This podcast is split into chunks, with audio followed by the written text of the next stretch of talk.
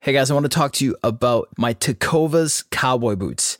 I picked them up while I was in Austin, Texas. I had this event I had to go to that night. It was a formal thing. I had this idea of what I was going to wear, but I needed the one extra thing. And I was like, aha, Tecovas. There's a Tecovas here in Austin. The dudes who worked at the store were great. I found the exact boot I was looking for. This boot is called the Dylan. I got it in midnight black. I wore them to this formal event. I had on a suit. And then tonight, I'm going to wear them with jeans to my son's baseball game. These things are amazing cowboy boots. They're super comfortable, and I can tell already that they're going to last for a long time. A couple things you can do here to check out Tecovas. If you can, stop by your local Tecovas store, have a complimentary drink or two. The experience is awesome. You can shop all the new styles. You're going to smell that fresh leather in the store. The friendly staff are going to be at your service. They're going to take care of you. They're going to make you feel like a rock star. A lot of the Tecovas stores have these leather custom branding services to make your boots truly personalized. They put on regular live music and events. It's an awesome in store experience. So if you have the opportunity to check out a Tecovas store, I highly recommend it. If you can't make it into a store, just visit tecovas.com. That's T E C O V A S com. They offer free shipping on all boots, as well as free returns and exchanges, and they ship right to your door. Go to tecovas.com and find your new favorite pair of boots today. Hey, are you guys proud dog owners like I am? You ever wonder why so many dogs are suffering from health issues? Actress Katherine Heigl, you know Katherine Heigl from Knocked Up, she's helped save over 16,000 dogs through her foundation. And she says that she's seeing more issues with dogs' joints, odors, and health than ever before. After doing a ton of research, Katherine feels that there's one place that we can all look to improve our dog's health, and that is their food. Many dog foods can actually create toxins that can be wrecking our dog's health. Okay, and this is true even for many of the premium dog food brands. However, by just adding a few special superfoods to our dog's diets, we can see huge transformations in their health. Katherine Heigl has already done this. She's made a video about it. You guys need to watch this video. It's a 20 minute video explaining step by step how anyone can do the same thing to see incredible changes in their dog's health. This worked amazingly for my dog Dusty. I'm noticing more energy, healthier skin, uh, healthier coat. Dusty's coat looks fantastic. If you want to keep your dog healthy and happy, go to badlandsfood.com slash disgraceland and watch Katherine's video right now. Again, that's B A D L A N D S F O O D dot com slash Disgraceland.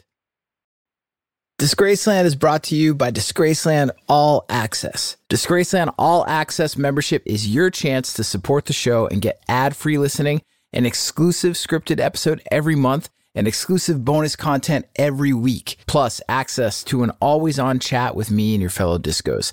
Visit disgracelandpod.com slash membership or just click on the link in the show notes for this episode. Disgraceland is a production of Double Elvis.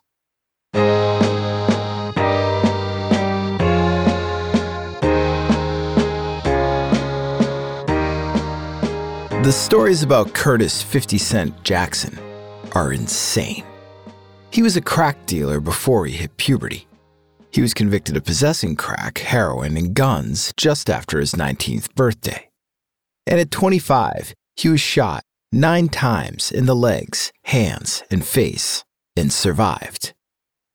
He survived because Curtis Jackson had a mantra that kept him going, that took all the fucked up fuel of his circumstances and propelled him to rise above. Get rich or die trying. And he would get rich but not from dealing drugs, from making great music.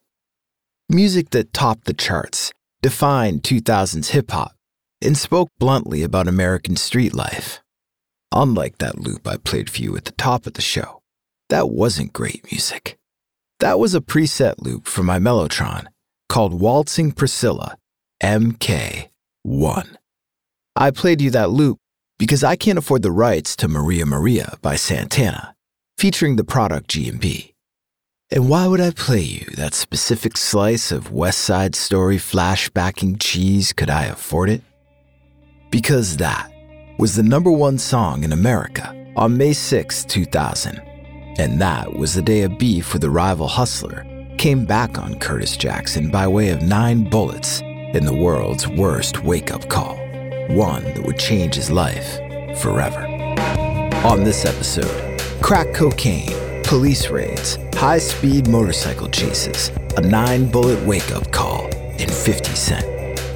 I'm Jake Brennan, and this is Disgraceland.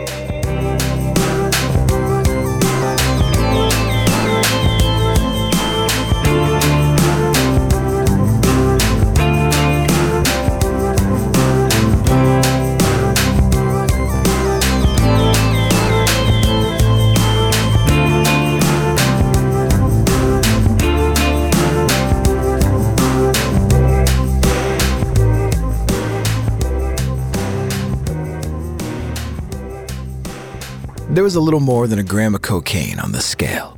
To the dealer, the extra bit was negligible. But to 10 year old Curtis Jackson, the boy he would one day know as 50 Cent, that little extra bit of blow was everything. The dealer stood in his bedroom in front of a stack of cardboard boxes, each containing a brand new pair of sneakers and a closet filled with fresh clothes, most of which still even had the tags on. Curtis could practically taste his envy. His sneakers were so old they needed tape to cover the holes. His clothes were handed down from his uncles and dated back to New York's disco era. But the dealer, sincere, he was cool to Curtis. Older, wiser, and flush with cash. He'd occasionally take Curtis shopping, bring him to the mall, buy him some new kicks, which was way more than his uncles would do for him. Curtis's uncles and his aunts, all eight of them, the family he shared a leaky roof with in South Jamaica, Queens, did little for Curtis. His grandmother tried, his grandfather was indifferent, his mom was dead, and he never knew his father. The house was packed with people, but little else. Money, as it was with most of Curtis's neighbors, was tight.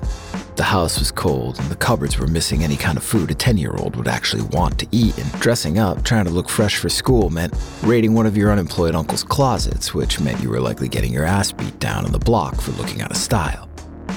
Curtis watched as Sincere packaged the powder into five equal parts. As he did so, Sincere casually ran down the neighborhood drama for Curtis. Sincere's grandfather got kidnapped by a couple older guys from the block, held him for ransom until Sincere paid for his release. A friend of Sincere's who ran a little blow on one of the blocks, his house was raided, and the robbers shot his mother in the head right there in his friend's living room. Two other cats took to bank robbing in broad daylight. Total takeovers, they called them. Brazen raids of the local banks, emptying them of their safes and leaving bodies behind if necessary. These desperate moves were done out of necessity even at 10 years old, Curtis knew this. Most of the young men in his neighborhood shared the same sense of desperation. Desperation born out of a lack of opportunity. Jobs in South Jamaica, Queens for uneducated men were basically non existent beyond making $3.35 an hour at a fast food restaurant. And where was the future in that? Even if he could get beyond the indignity of wearing those stupid McDonald's visors and uniforms. Curtis wondered how his mother did it. She went her own way left Curtis behind at his grandmother's and blazed her own path. She visited him infrequently, but occasionally took him into her world. Curtis couldn't believe what he saw. Old South Road in Queens. Michael Jackson, Rick James, Chaka Khan blasting out of boomboxes and passing car stereos. Little kids racing by on beat up bicycles men and women hustling in and out of the local storefronts, and a steady flow of locals intent on grabbing Curtis's mother's attention for quick passing seconds at a time. The locals would approach her, share a couple of words, exchange a quick hand slap, and be on their way, one after the other. People treated his mother with something that seemed like deference, and she carried herself differently than other young women her age. She was in complete control of her situation, a trait Curtis would later recognize in Sincere and one he would view as lacking in his uncles. But what really made Curtis's mom stand out was how older men in the neighborhood treated her. And not just any older men, players. These men were clearly on their own trip. They were different from anyone or anything on the block. They rolled up on the corner to talk to Curtis's mom in their brand new Cadillac Fleetwoods and Pontiac Bonnevilles.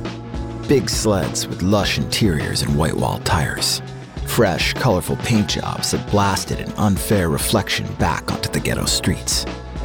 They'd step out of their cars with spit shine shoes, fresh pressed three piece suits, and perfect hair, hand Curtis's mom a brown paper bag in exchange for a stack of bills, and be on their way. Curtis noticed the way they treated his mother, with respect, as an equal. Three years later, Curtis wondered if Sincere was more like the men in the fresh pressed suits or more like his mother.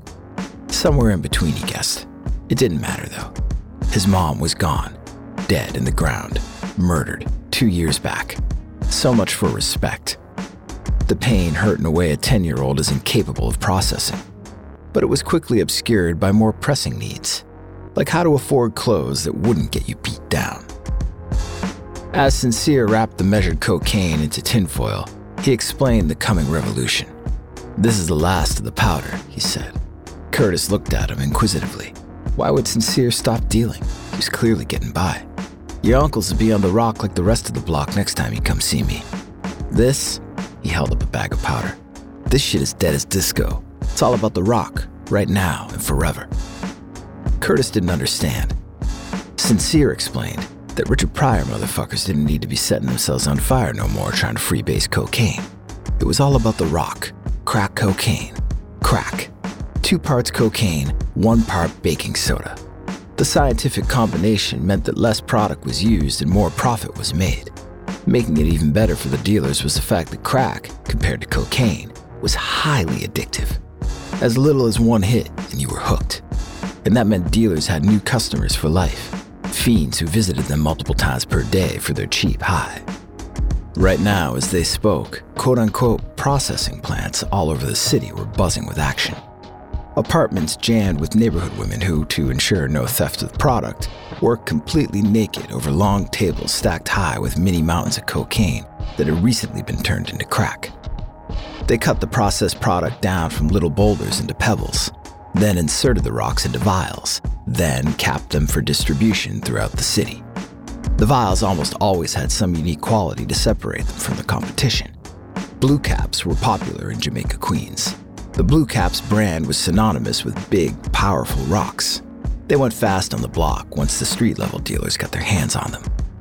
Quality and quantity control, manufacturing, branding, and distribution. He didn't know it yet, but young Curtis Jackson was learning lessons he would use later in life. Lessons that would bring him unimaginable riches. But for right now, at the age of 10, all he needed was a new pair of sneakers. Sincere wasn't buying him any, though. Nope. That's why he was weighing out the last of his powder. He separated it into five tinfoil packages. They called the little packages of cocaine Fat Alberts out in the neighborhood. Fat Alberts contained enough coke to get you high on the weekend, but not enough to keep you supplied 24 7.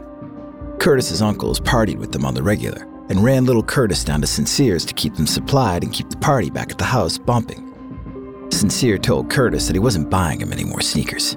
They're just gonna get dirty and then you're just gonna come back here looking for another handout. Instead, he gave Curtis the five little bags of cocaine. Take these to your uncles and bring me back a $100 and keep whatever you make on top of that and buy your own goddamn sneakers. In a world of hand me downs, leaky roofs, and murdered and unknown parents, opportunity had struck, and 10 year old Curtis Jackson had just gotten himself a job.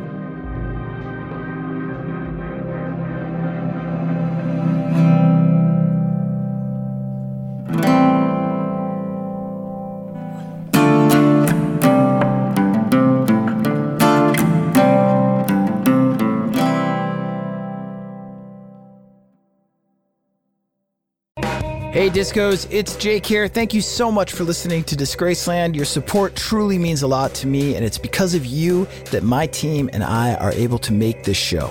If you want more Disgraceland, if you want more regular interactions with me and the community of Disgraceland listeners, or if you simply want to listen to the show ad-free, go to disgracelandpod.com slash membership or just click on the link in the show notes for this episode.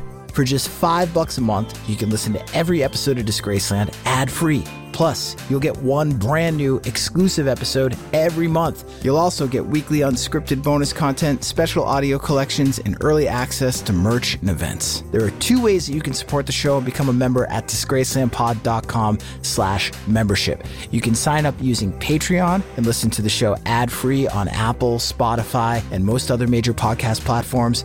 And Patreon members also get access to all the other perks of membership and an always-on chat where I'll be interacting with you and diving deeper into the world of Disgraceland. But maybe you're currently an Apple Podcast subscription listener and you want to just tap into all the bonus audio content and ad free listening that we're offering.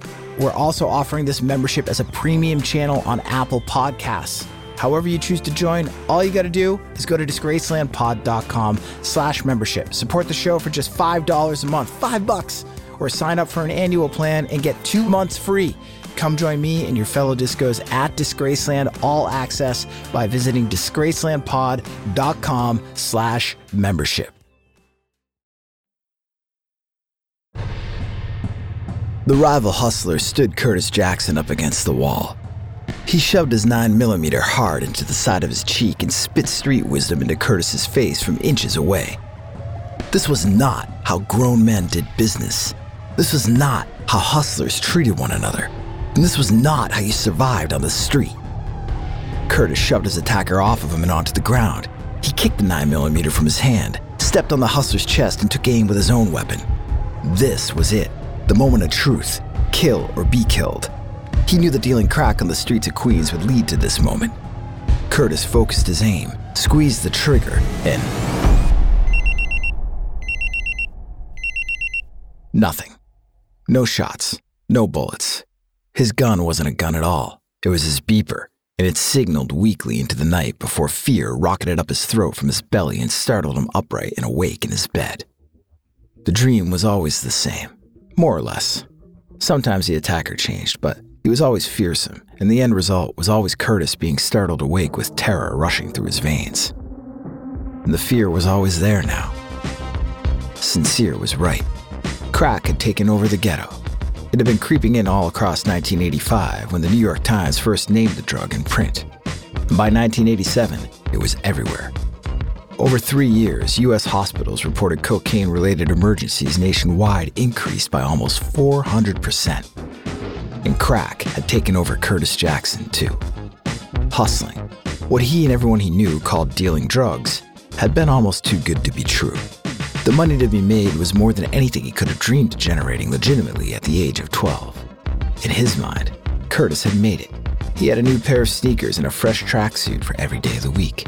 In Curtis's mind, hard work paid off. Because that's exactly what hustling was to him work.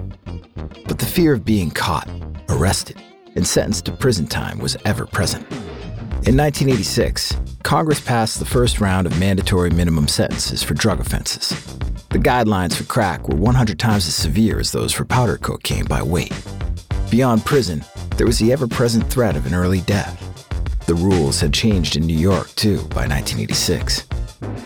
In June, on the opposite side of Queens from upstart Curtis, a rookie NYPD patrolman was chasing an armed perp into an alley when the gunman opened up seven, eight, nine bullets, and the rookie returned fire, emptied his six rounds, and then took a shot to the forehead while reloading his service pistol.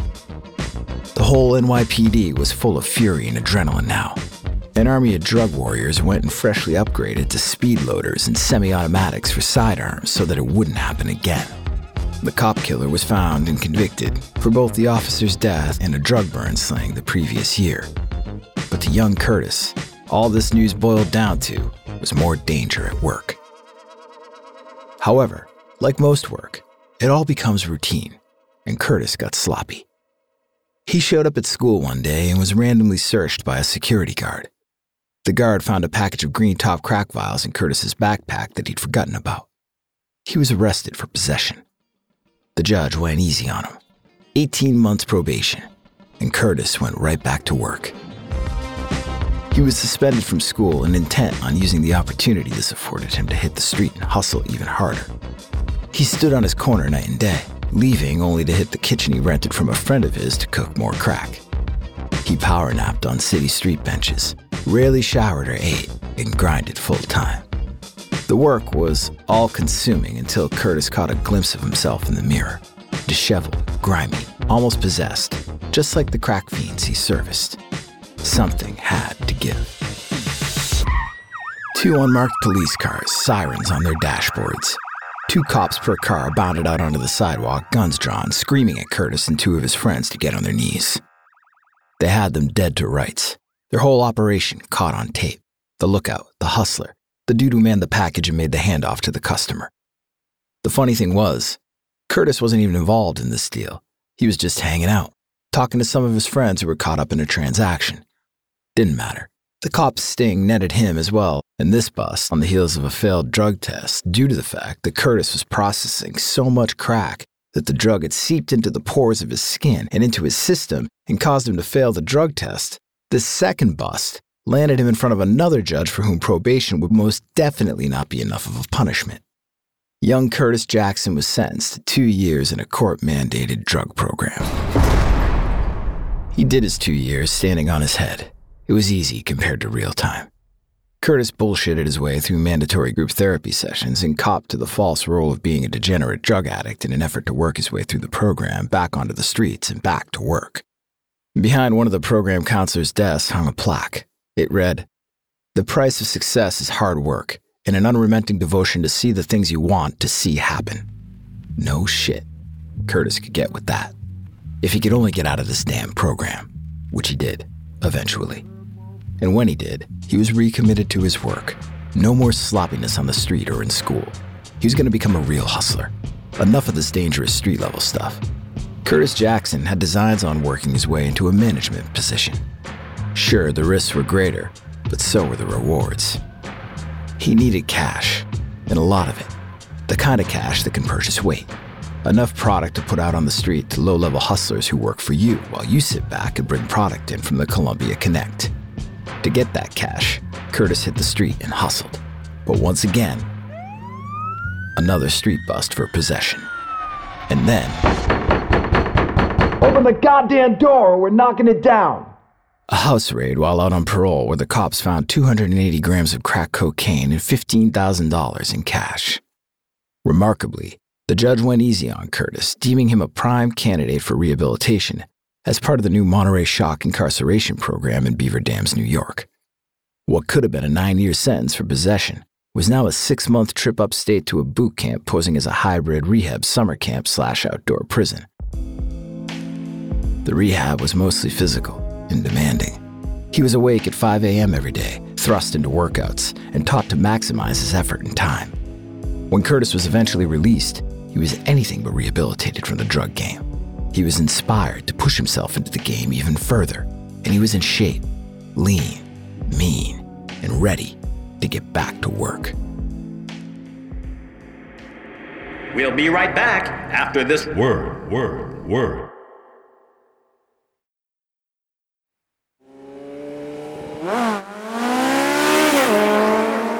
The Suzuki GSX R750 motorcycle was built for speed, and it whipped down the block.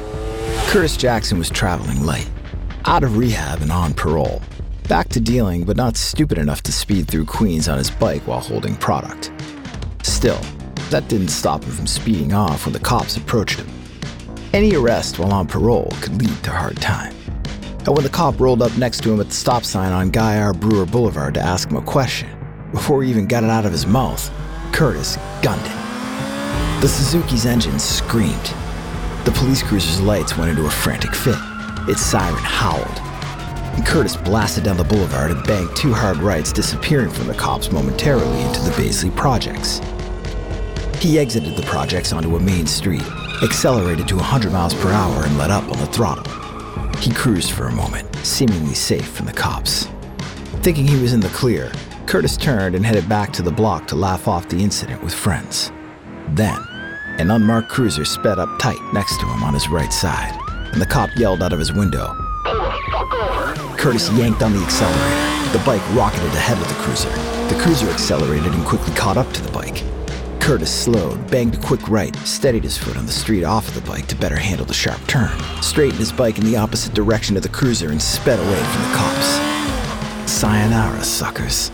Curtis had escaped, but then the sound of another siren from a second cruiser that was somehow right behind him. Curtis heard the sound of the original cruiser now as well. It blasted in unison as it rapidly gained speed, catching up behind him. Two cars, four cops, one bike, one hustler on parole. Curtis steered the Suzuki up onto the sidewalk and sped through a crowd of surprised pedestrians who scurried away from the bike to safety. Curtis was running out of sidewalk. He hit the street again, and the cruiser was right there beside him, keeping pace down the boulevard. Curtis did no such thing. He accelerated. Up ahead, a third cruiser appeared. This one headed straight toward Curtis and the cruiser to his side. Curtis jammed his brakes, skidded to a stop. The cruiser to his left did the same, stopping next to him. The third cruiser kept speeding straight toward them both. And the cop in the car to Curtis's left reached out his hand and grabbed his motorcycle's handlebar. Curtis yanked it away, pulled the throttle and mounted the jerking bike back up onto the sidewalk and away into the crowd and eventually back onto Guy R. Brewer Boulevard going the other direction away from the cops. On the straightaway, he pushed the bike as fast as it would go, reaching a speed of 120 miles per hour. He needed to get off the street, ditch the bike, and back to his grandmother's house. But that wasn't going to happen so easily. As he raced through traffic, he could hear what sounded like as many as five cruisers now speeding behind him and getting closer. The traffic got heavier. It provided an obstacle course for Curtis to weave through with his bike and an obstacle course that the cruisers could not penetrate. Curtis ended up on the other side of the congested boulevard ahead of the traffic on his bike while the cops sputtered behind the cars in their cruisers. It was now or never.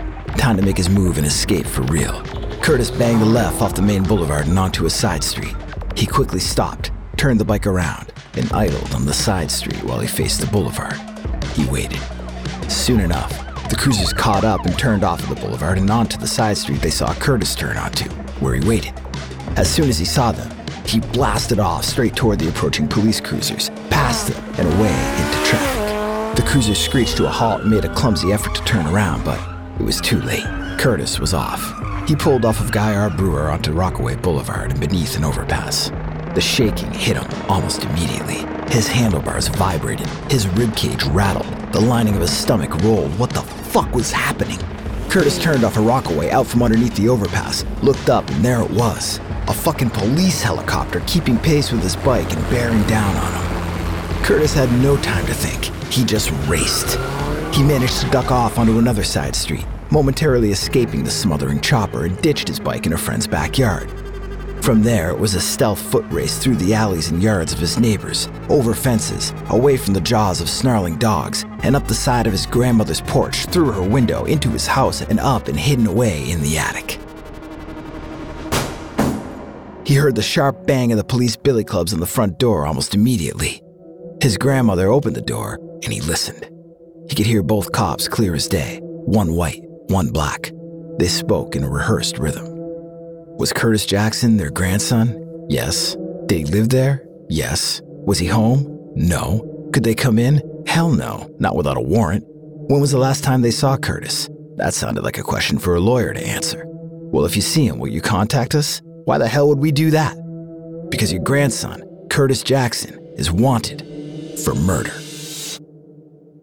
Murder. No, worse than that. A double homicide. How the hell did this happen? He didn't kill anyone, but the cops didn't know that. They believed he killed two people, and that's all that mattered. At least on the day of that high speed chase, a day when he could have easily died. Curtis Jackson wasn't yet 21 years old, and because of his chosen line of work, he was nearly dead or about to spend his life in prison. Making matters worse, his girlfriend was telling him he was about to be a father. He didn't want his child growing up without a dad like he did, so the choice was easy no more hustling, no more high speed, death defying chases, no more street bus, no more court ordered rehabilitation or worse, incarceration. His parole officer knew he was innocent on the double murder rap and got him off. Curtis now needed a new gig. He heard his future blasting out of the boomboxes on the block. The notorious B.I.G., a Brooklyn hustler who'd gone straight by weaving his street rhymes into hip hop gold. Curtis could get with Big. His shit was the only shit in the rap game that rang true. It was authentic, and it provided Curtis with a path. If Big could do it, so could he. It was audacious, but fuck it. the entire notion of making any life for yourself in a place as fucked up as a crack torn Jamaica, Queens in 1996 was audacious. Hell, just believing you could survive in the streets was audacious. If you could make thousands of dollars a week and outrun angry cops in high speed chases throughout the neighborhood, if you could dodge a double murder rap, why couldn't he actually rap? How hard could that shit be, anyway? Curtis started writing rhymes in his head and he envisioned a new authentic persona for himself. He took the name from an old school local street hustler named 50 Cent. That'd do. Someone introduced him to local Queens legend Jam Master Jay of Run DMC, who signed 50 Cent to a production deal, but that didn't move fast enough for him. 50 Cent had a baby on the way. 50 Cent hustled. Not on the block, in the rap game. His raps were pure, authentic. He rapped about real hustlers and real situations, and it rang true and resulted in an invitation to record with the Trackmasters, who were two of the hottest producers in the game. The studio was overrun with other rappers, their posses, hangers on, girls, local hustlers coming in and out. It was a party. Everyone was just hanging around, getting fucked up, blunts, alcohol, an occasional beat queued up on the monitors to entice some inspiration from one of the attendant rappers, but was ultimately wasted like those hanging out. 50 Cent saw his opportunity, and he took it. Rap wasn't about hanging around and getting fucked up. It was just like the street, except with less cops and less bullets. It was about work. He stayed there at the Trackmaster's studio for 18 days. He left with 36 songs for his demo. 36! That's two completed songs a day an unheard of clip. The Trackmasters signed him to their production deal and then transferred 50 Cent's contract to Columbia Records. 50 Cent was now signed to a major label, but just like with Jam Master Jay, Columbia wasn't moving fast enough for 50 Cent. The release of his record was stalled, and with a kid on the way, he wasn't making money. He had no choice. Back to hustling crack. 50 Cent made his new presence on the street felt with authority. He came back strong and intent on taking over the strip in Jamaica, Queens all for himself and making as much money as possible in the shortest amount of time. He brought in muscle from Brooklyn, employed old school Queens roughnecks recently out of prison. He hustled hard during the day, stacked cash, and recorded in the studio at night. Burning the candle at both ends led to sloppiness. 50 Cent disrespected the wrong rival hustler. A sit down was arranged to squash the beef before street violence overtook the strip and disrupted business. 50 Cent blew off the sit down. He had a recording session booked. It would prove to be a near fatal decision.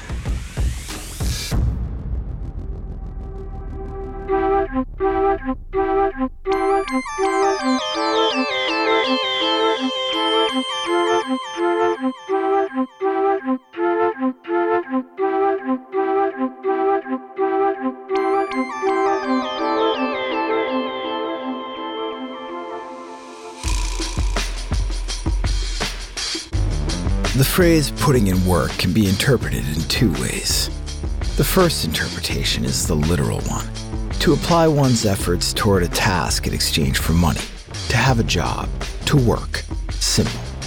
The second interpretation, the street interpretation of putting in work, means to do the deed no one wants to do, but will if the pay is right or the tensions and emotions are high enough. To put in work means to kill, usually in the murder for hire sense. 50 Cent knew this. What he didn't know was that due to the unresolved beef with the rival hustler, a street assassin was hired to put in some work. 50 Cent never saw it coming. The first bullet blasted through the backseat car window and tore through the flesh of his leg. Immediately, the adrenaline lit his insides up.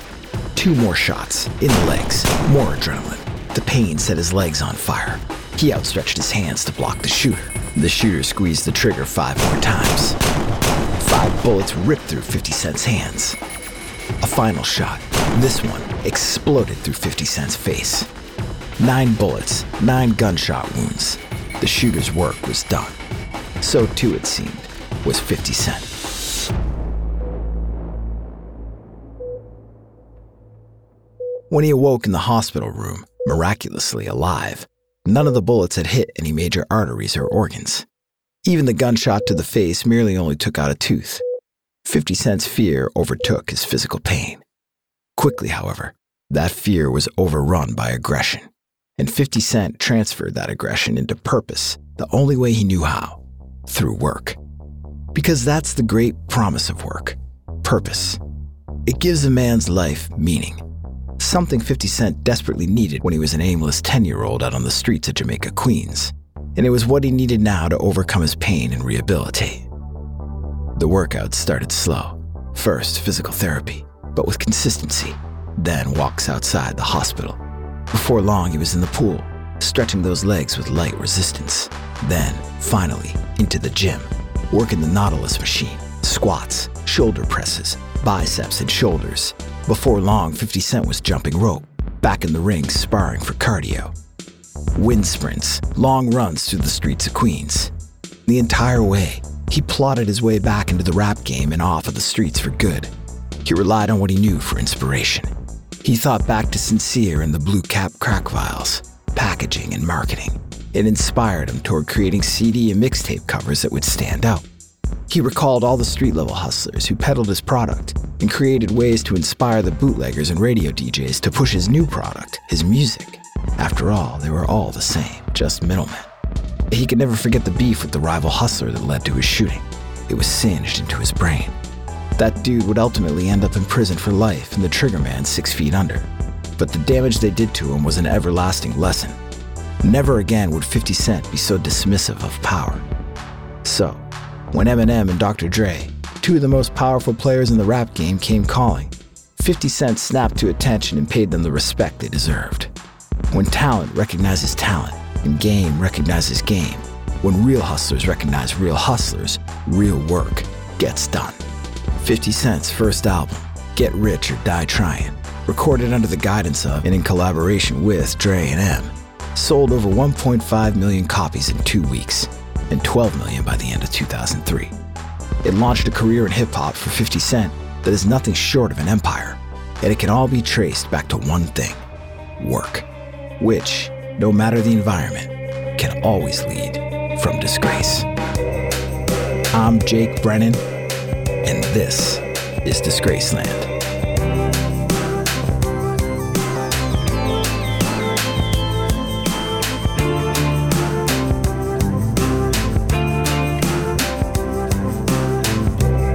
Disgraceland was created by yours truly and is produced in partnership with Double Elvis. Credits for this episode can be found on the show notes page at disgracelandpod.com.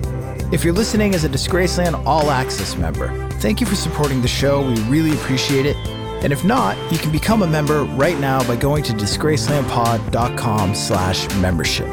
Members can listen to every episode of Disgraceland ad-free. Plus, you'll get one brand new exclusive episode every month, weekly unscripted bonus episodes, special audio collections, and early access to merchandise and events. Visit disgracelandpod.com slash membership for details. Rate and review the show and follow us on Instagram, TikTok, Twitter, and Facebook at DisgracelandPod and on YouTube at youtube.com slash at DisgracelandPod. He's a bad,